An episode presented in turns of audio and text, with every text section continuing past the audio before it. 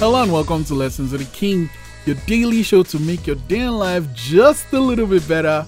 Today's lesson, lesson 198, plant the right seeds.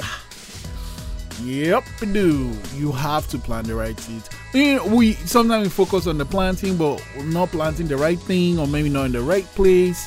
So, if you have a goal, make sure that goal is a reasonable goal, right? Something that you can actually achieve, but you have to toil a bit, right?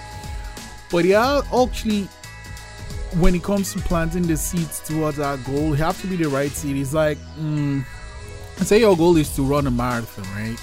Seeds you can plant is like, you know, start by walking, get like a running app, practice putting those, you know, kilometers when you're as often as you can, and then start, you know, picking up pace and building and building and building.